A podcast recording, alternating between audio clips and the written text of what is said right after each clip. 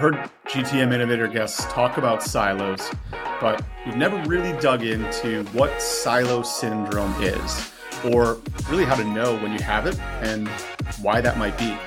So today we're exploring the role of RevOps and what they can do to bring your teams together, as well as the technologies that they would be using to make a lasting impact. Thanks for tuning in for another great discussion on GTM Innovators. Let's dive in.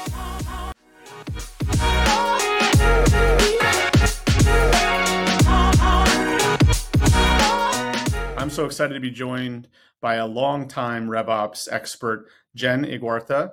She started as a marketing automation consultant at Bluewolf and is now the CEO of Go Nimbly, a revenue operations company that's been helping SaaS companies break down silos. Welcome, Jen. Thank you for having me. I love the beginning and ending. Uh, Bluewolf feels like a long time ago, but it is where I started. Yeah, well, it's good to know where you you come from yeah. because we learn a lot of stuff along the journey.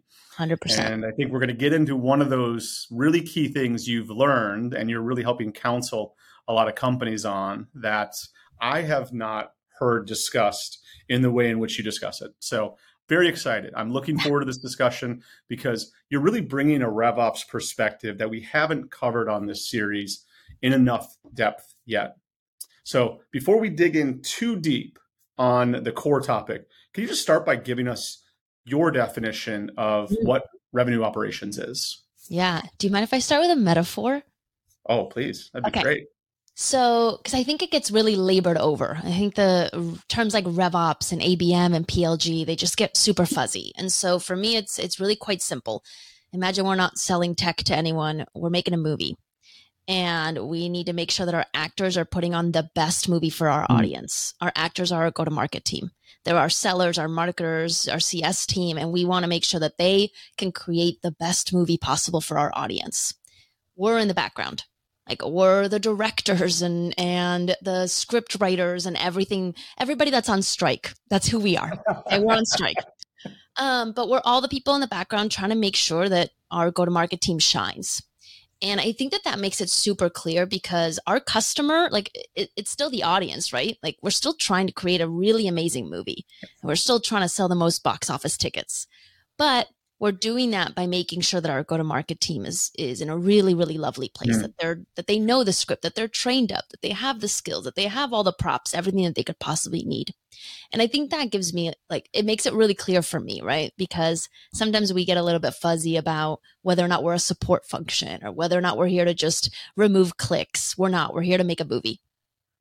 Love that Love that. And different parts come together in the script. As I, I do love this analogy, right? Because you can play around with the idea of revenue operations. It is, you know, you're looking at the traditional sales operations function within there. You're yeah. looking at a business systems function within there. You're totally. looking at a marketing operations function within there.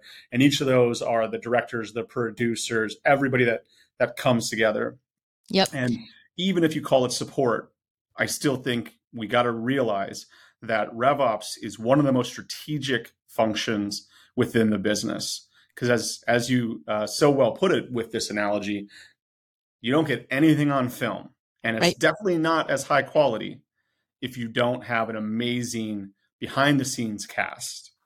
So, absolutely love that. Really appreciate that framing, and let's go into this a little bit because you know as you see this, right, you, you've you've given us this analogy to frame around where there are silos, right? Yeah. There are different role types.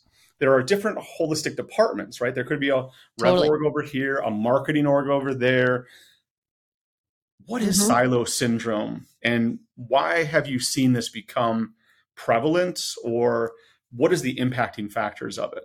Okay, I love this question because it's actually why I started Go Nimbly. It's the thing that piqued my interest. I didn't have the word for it, but when I started in marketing automation, it was like anything that I did was affecting other systems, was affecting the sales team, any small change I made. And, mm. and it's what kind of piqued my interest. Why is it that these two teams that should be so aligned have so much friction? And that's, that's what, uh, I think that was one of the pivotal points in my career where I was like, ooh, this is interesting. This is different. Hmm. And I read about a gentleman, his name's Phil Ensor, and, and he's the person that came up with the term functional silo syndrome. and he was the I have his title, corporate director of organization development at Goodyear Tire. So oh, wow. different company, right? Yeah, yeah, he's he's an important guy. Um, and he went around to different Goodyear locations and teams, et cetera, and he was trying to figure out how they worked, and he was like fascinated by that. And he called it silo syndrome because in that he drove around the country and he saw silos and he's like, oh, that's a lot of what it feels mm-hmm. like. These teams working in their own silos. And the the description here is um, there's typically a lot of alignment within the vertical, right? If each silo is vertical, they can talk to each other. People are very good at organizing within their own team. It's not typically that you hear about a lot of misinformation and, and difficulty within the marketing team. It's typically across, like we're just really bad at communicating vertically. I'm sorry, horizontally mm-hmm. between silos. And then there's also a lot of, you know, uh, top down is typically very easy, bottom up is harder. And so these are things that we kind of know as people, but it's, it, I explain this because it's normal. Like humans are just very good at aligning within our own teams and our own silos. But the the curious problem here is um, when he says that somebody a company that is is dealing with a ton of of silo syndrome you're going to see people running away from organizational problems. You're going to mm. see people blaming. You are going to see no common goals and, and not sharing in that. Um, a lot of top down, heavy top down communication, no horizontal communication, narrow job design, a lot of specialization, uh, information hoarding, lack of collaboration, all these things that anybody listening is probably nodding. You have some of them, a lot of buzzwords, misalignment between each other, internal competitiveness, all these things that are icky and, and make our company, you know, uh, our, our work harder, but normal. We just have to combat it. It's, it's very normal. Yeah. And it feels like even if, even if you're operating with the best intentions, mm-hmm. these silos happen.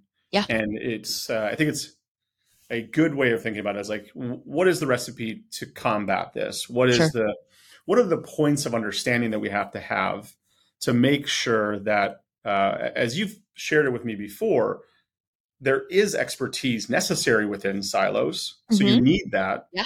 but you got to combat the friction that can bubble up yeah so what role do you see revops playing in bringing the teams together and addressing this silo syndrome? Yeah, because um, you know, when we talk about what is RevOps or or what it looks like, we get we have a lot of content around that. But remember that the why that it exists is just because there's silo syndrome. Like that's hmm. why we exist. We the the RevOps is the solution or one of the solutions to this problem is that we mm-hmm. have a team that is across all these functions that are going to have natural silos. I don't need my marketing team, my CS team, and my sales team being one team. I need them specialized. They have different skills and they have uh, different roles. So that's why RevOps exists is to try to break these down, to have that holistic approach, to be thinking about the impact of different teams so that when the sales team requests, Hey, I want to know the last time someone logged into my platform, I'm also thinking about how marketing is using that data or how CS might use that data, and I'm implementing the right solution for everyone.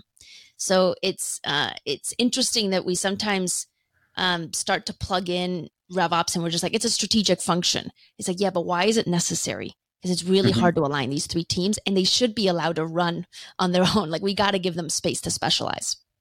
Yeah, and so as they specialize, right? If RevOps becomes the factor of truly understanding what each part of the organization is trying to accomplish. You know, how have you seen great RevOps leaders and teams practically bring mm. their organizations together? Yeah. Um, I like this question because a lot of the times we fixate on the org chart, and that's a piece. And I've actually seen really amazing RevOps teams that are organized with, you know, a CRO and by technology and strategy and enablement. I've also seen them really well organized and really successful by having specialty in marketing ops, sales ops, CS ops. So you're going to mitigate any issue with either of those processes. The people that do this really well are like going to do the work behind the work I kind of mm. call it. You're going to be very good at an intake process. You're going to understand what teams need. You're going to you know, kind of nail that. You're going to have a, you know, it's, it's overdone, but you're going to have a roadmap, right? You're going to know what you're working on and what you're not working on. You're going to facilitate meetings of the minds because misconception, RevOps is not the strategy behind your company. They're mm. Helping go to market teams with their strategy. I'm discussing with sales leaders and marketing leaders and CS leaders to define our go to market strategy. I'm not sitting in the background and coming up with it on my own. So we're facilitating those kinds of meetings. We're facilitating those kinds of conversations. We've got strong analytics that tell us, you know, where we're losing deals and where pipe is slowing down. And so we're we're the ones that are aligning these three teams, bringing those insights so that we can create that strategy, so that we can prioritize the right work. And so it's a bit of the work behind the work. Yeah. And so there's a really important idea to me in there of like there's helping facilitate, helping enable mm-hmm. the strategy, but there is an underlying currents of being a part of building that strategy because you have such deep knowledge of what's going well and what's going poorly in the business. Mm-hmm. Um, and there's a portion that I think revenue operators own, which is yeah. um, yes, they're absolutely collaborating to prioritize the work and collaborating to define, you know, what are our go-to-market channels, what might work, what might not, what tests are we doing. But there's also something that the revenue operations team typically owns, which is if you're telling me that this team is tripling, I have to be the person that identifies that our technology and processes are not going to scale to that. That is like the really big piece of of um, part of the roadmap and the, the strategy that's necessary that I expect a great revenue operator to bring to come to the team and say, we can't do this without a new routing process and we can't do this without CPQ or we can't do this without re-architecting, you know, our, our current setup.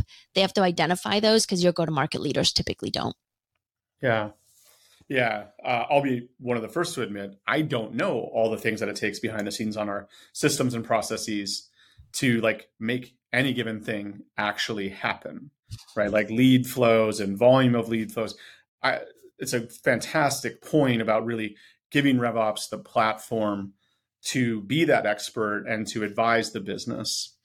You hinted at a couple of other impacting teams, mm-hmm. right? You're, you're talking about how this flows into enabling the organization, enabling mm-hmm. the revenue team in those conversations with customers and prospects. But also underlying this is the finance team, yeah. And so, can you talk a little bit about how you've seen great RevOps teams be the kind of ambassador, be the individual that also brings other really critical functions in the organization into planning and overall go to market success? Yeah. Well, I'll I'll one up it and say product is also one that I'm I'm hearing a lot about including. So we work with a lot of PLG companies, Zendesk, Twilio, Intercom, like they're they're massive and they're incredible companies. And one of the things that that happens a lot, uh, not to name any names, but what happens a lot is um, you will have your systems teams and your operators hear about strategy really late in the game. Hmm. Right. And so all of a sudden, there's been a lot of work done defining that. And it's like, great, we want to go live by the end of the year. It's like, well, we have a lot of work to do. You know, we should have been planning this six months ago. And so part of of what we want to do is make sure to insert ourselves to stay closely with the people that are making those kinds of decisions and make sure that we're we're in the conversations early. And then when we are in those conversations it's our job to really think about all the teams that need to be included. Hmm. uh, the plg and pls example we're at the hype curve so i use that example a lot because i think we're all living it. Um, in order to make a product led sales play at your organization you don't need just sales and product. You need finance involved. You need systems involved. You need marketing involved. You need cs involved. It's the like it's one of those um, work streams that really tell you that with without one of those we can't like we won't be able to move and deploy. And so how do you have an organization move quickly and and innovate quickly mm. if you're not getting those teams on the same page, what ends up happening is either people are double working, so you have all those teams working on the same problem and you're wasting time and money, or you're do you think you're really doing really well and at the 23rd hour product comes in and goes, "No, we just deployed something completely different," or those aren't our signals, or you know, we're changing XYZ. And all your work has to get thrown out. So that early alignment is extra work, and honestly, it's uh, it's a lot of meetings and it's a lot of collaboration. But you're trying to reduce double work, and you're trying to reduce having to scrap work because you didn't understand the full picture. Yeah, and you know, it's the analogy is sticking with me in the back of my mind right now. Yeah, and I'm increasingly thinking about revenue operations as the the the group that is directing the film mm-hmm. right? because what I'm hearing from you is there's domain expertise within the RevOps sure. that aligns to the domain expertise of silos outside of it marketing, sales, CS. Also, now what I'm hearing is like, hey, finance, because that's that's a key part that we work a lot. Just uh, sharing insider baseball here from a G2 perspective, yeah. we work with the finance team all the time in our annual planning process to really understand, like, okay, this is where we want to end next year. Well, to do that, here's what my productivity curves look like. And I either massively increase productivity, which feels like a huge stretch, and RevOps is my greatest ally in telling that story of like, yeah. this is what a realistic jump could be in productivity, or we add. Right. Right. And so it's like there's that really healthy, great debate that mm-hmm. happens within there. And so, like these directors that we have in the company are that one that's facilitating those domain expertises, bringing it back to the central hub, and then pushing back out. So it's like, yeah, I, I can see why uh, why you had the inspiration to start your company and start advising on this because I don't think folks have the perfect recipe down. Planning feels like one of the most important motions mm-hmm because it's not a one time a year thing, it's a always on thing. Yep. Any advice you have for the CMOs and CROs listening about, you know, what they should be doing differently in planning, what role and expectations they should be setting for their head of RevOps? Sure. To like really, really facilitate this conversation. Well, I think the the first thing I would say, and this is probably advice that's very clear coming from an operator, but communicate early, communicate your plans early. I think that's the best thing that you could do to set your head of RevOps for success. Is mm. if you know that you're going to launch an ABM program next year, uh, make sure that you're talking about what it takes to create that, and make sure that you're you're giving those plans. I think that's super important. And then uh, for leaders of go to market teams, there is a pain in RevOps that's very real mm. that I don't overlook if you used to have a team, this is especially marketing ops, you used to have a team that was operators that would basically take whatever you prioritize and got it done. And now you're looking at this new function and you're saying, now I have to go get that prioritized across the organization. I'm never going to get my work done. Mm. And that pain is real. And there's wins and losses that, that come out in the wash there. And I'm somebody that really believes in a in a hybrid model, like marketing operations you should be able to deploy campaigns and make changes to your scoring, etc., without needing to be in a queue. Like there is the running of the machine that needs to be very quick and then there's the strategic projects that need to be prioritized so find the right balance for there have the right expectations uh, try not to uh, hold on to your resource to fight for it but like really think about what's the win of prioritizing across the business and then I want to work for an organization where the CMO and CRO are friends.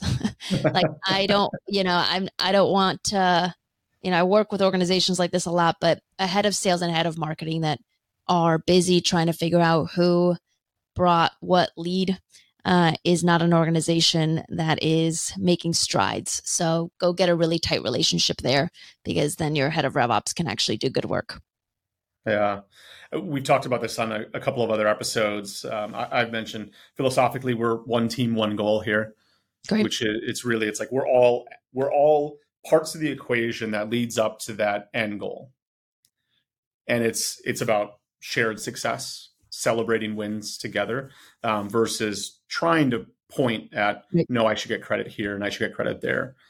Mm-hmm. Um, one of the ways in which we've kind of started tackling some of this, and it sounds like you've been working with a lot of your customers as well, is in just better integrating and using the tech mm. that sits in our tech stacks today.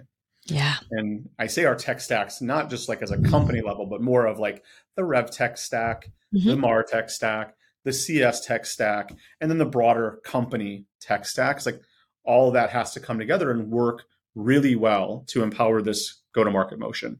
Mm-hmm. You know, from your vantage point, you get to see a lot of operating models, yeah. a lot of tech stacks. Are there really particular technologies, um, whether it's tools, specific vendors within there? You don't have to name names. You're welcome to name sure. names. But I'm really interested for folks to walk away knowing what are some of the super interesting new technologies and what are some of those foundational things that if you don't have it, what are you doing with your life? Yeah. Okay. Love this question. Uh, one, we've talked a lot about people silos. Tech silos are real. Uh, mm. There is a lot of pain that happens because I didn't have access to XYZ number or report or I wasn't enabled in it. That has nothing to do with how teams work with each other. Uh, reps not having access to usage data in a really thoughtful way makes it so they can't have the best conversation with their uh, prospect or you know their customer. So love this. I think we're all the original tagline for Go Nimbly was unifying the business stack. So mm. that's what we wanted to do is like, how do we get all these systems talking to each other so that whoever logs in to whatever product has what they need in a in a really thoughtful way. So I would talk, talk about a couple of trends. Obviously, AI has been hit over the head, so um, I won't go uh, too much into that. The only thing I will say is we're really ripe for some of the problems we've been having for a long time, uh, like how do we track notes in our CRM? It's a pain point for all of us because it's not easy. I think that's ripe for us having to solve that problem in the next year. Um, how do we um, like follow ups and all that? The SDR process and the support processes they're going to change drastically. So if I was buying any support product today or or any SDR platform, my demo will be like 100%. What are you doing with AI? What's your AI roadmap? Because that's changing. And then I would say the the other thing that I'm seeing younger and younger companies do is get a, a platform like a um, having their hub be an actual database, no longer just mm-hmm. pushing mm. everything in a CRM. So like it used to be one source of truth with Salesforce, and now we're seeing a lot more folks just build a, a data platform, integrations, reverse ETL, and having this like much more robust system where we're pushing data in and out. So I think those two things are are changing our tech stack and are changing how we work and, and things to look out for. Yeah. One of the things that you've advocated for uh, in prior conversations is like building the right plumbing, as I say it about the tech stack. Mm-hmm. Super important. Data architecture. Yeah. Can you talk a little bit about that before we wrap for, for today? Yeah. Uh, your data model is like, can really, really fuel and make you super powerful. So it's not just what data points do you need someone to see, but how you see them. So I think we've mm-hmm. all started out. I'll take uh, somebody. Let's let's stick with a usage uh, company or or honestly any any usage metrics. It starts out typically with I want to see when the last um, XYZ happened, when the last case got submitted, or when the last login happened, and we start to put all that data onto the account or the contact, and then all of a sudden we're like, well, I don't want to see the last time. I want to see how many times. Awesome. I'll get you another field. And it's like, well, I want to see if they use that feature. Awesome. I'll give you a checkbox whether or not. Well, I want to see when they did it. Okay. A date stamp. And it becomes like all of a sudden I'm Frankensteining. I'm, I'm building hundreds of fields on all these different objects. And then the marketing team comes and, and has like, no, I want to know all accounts who have a login in the last 30 days. And it becomes mm. really hard to do all that. So I would say anytime you're integrating pro it, it, usage is like the best example here, but anytime you're getting usage into something like Salesforce or a marketing automation platform or whatever your tech stack is, just pause and think about what you want to track and how you want to see it, whether something's one a one-time signal or something that happens multiple times. And uh, think about what you need to be raw and what you need to be actual signals and and um, basically a summary. Does your sales rep need to see every single time they've logged on? No, mm. they probably need to see what percentage of users have logged in the last 30 days and on a single person, how many times. And then they really just want to see this account has a churn risk or this account has a usage spike. So, how do we think about serving that content up? It's very, very easy to do wrong. It's very easy to go point solution here and then having a refactor versus taking the time to think about the the actual architecture. Nice. So what I'm hearing is obviously we have to put to you know to put our go to market in, in the best place possible. We have to start with some of the smallest denominators in here, like literally just data definitions, then data architecture, then the tech stack that enables that data. And then ultimately, we're driving outcomes in the go to market that are our top priorities. So this has been fantastic. When you think about the fact that RevOps is the one that helps kind of deconstruct mm-hmm. this process and ultimately direct an amazing picture that leads to huge success at the box office, growth in ARR. Love it. One final thought from you as we wrap. What would be your final parting piece of wisdom for everybody that's listening in? Um, when you're building a revenue operations team, you don't have to fight the battle of like, is it just sales ops? You will have a portion of your work be support. Your job is to make your go to market, your market go to market team successful. Do that work. That work is still really valid. And then work to layer in those strategic goals, the mm-hmm. how we work and become that strategic function. But you still have to keep the business running. And I think that's something that we don't all talk about. That work is still very valid. Yeah. 100% agreed. Jen, thank you so much for sharing all this knowledge. Uh, very much looking forward to uh, you know follow up conversations and sharing this with everybody. Thank you. Thank you. Have a fantastic day, everybody.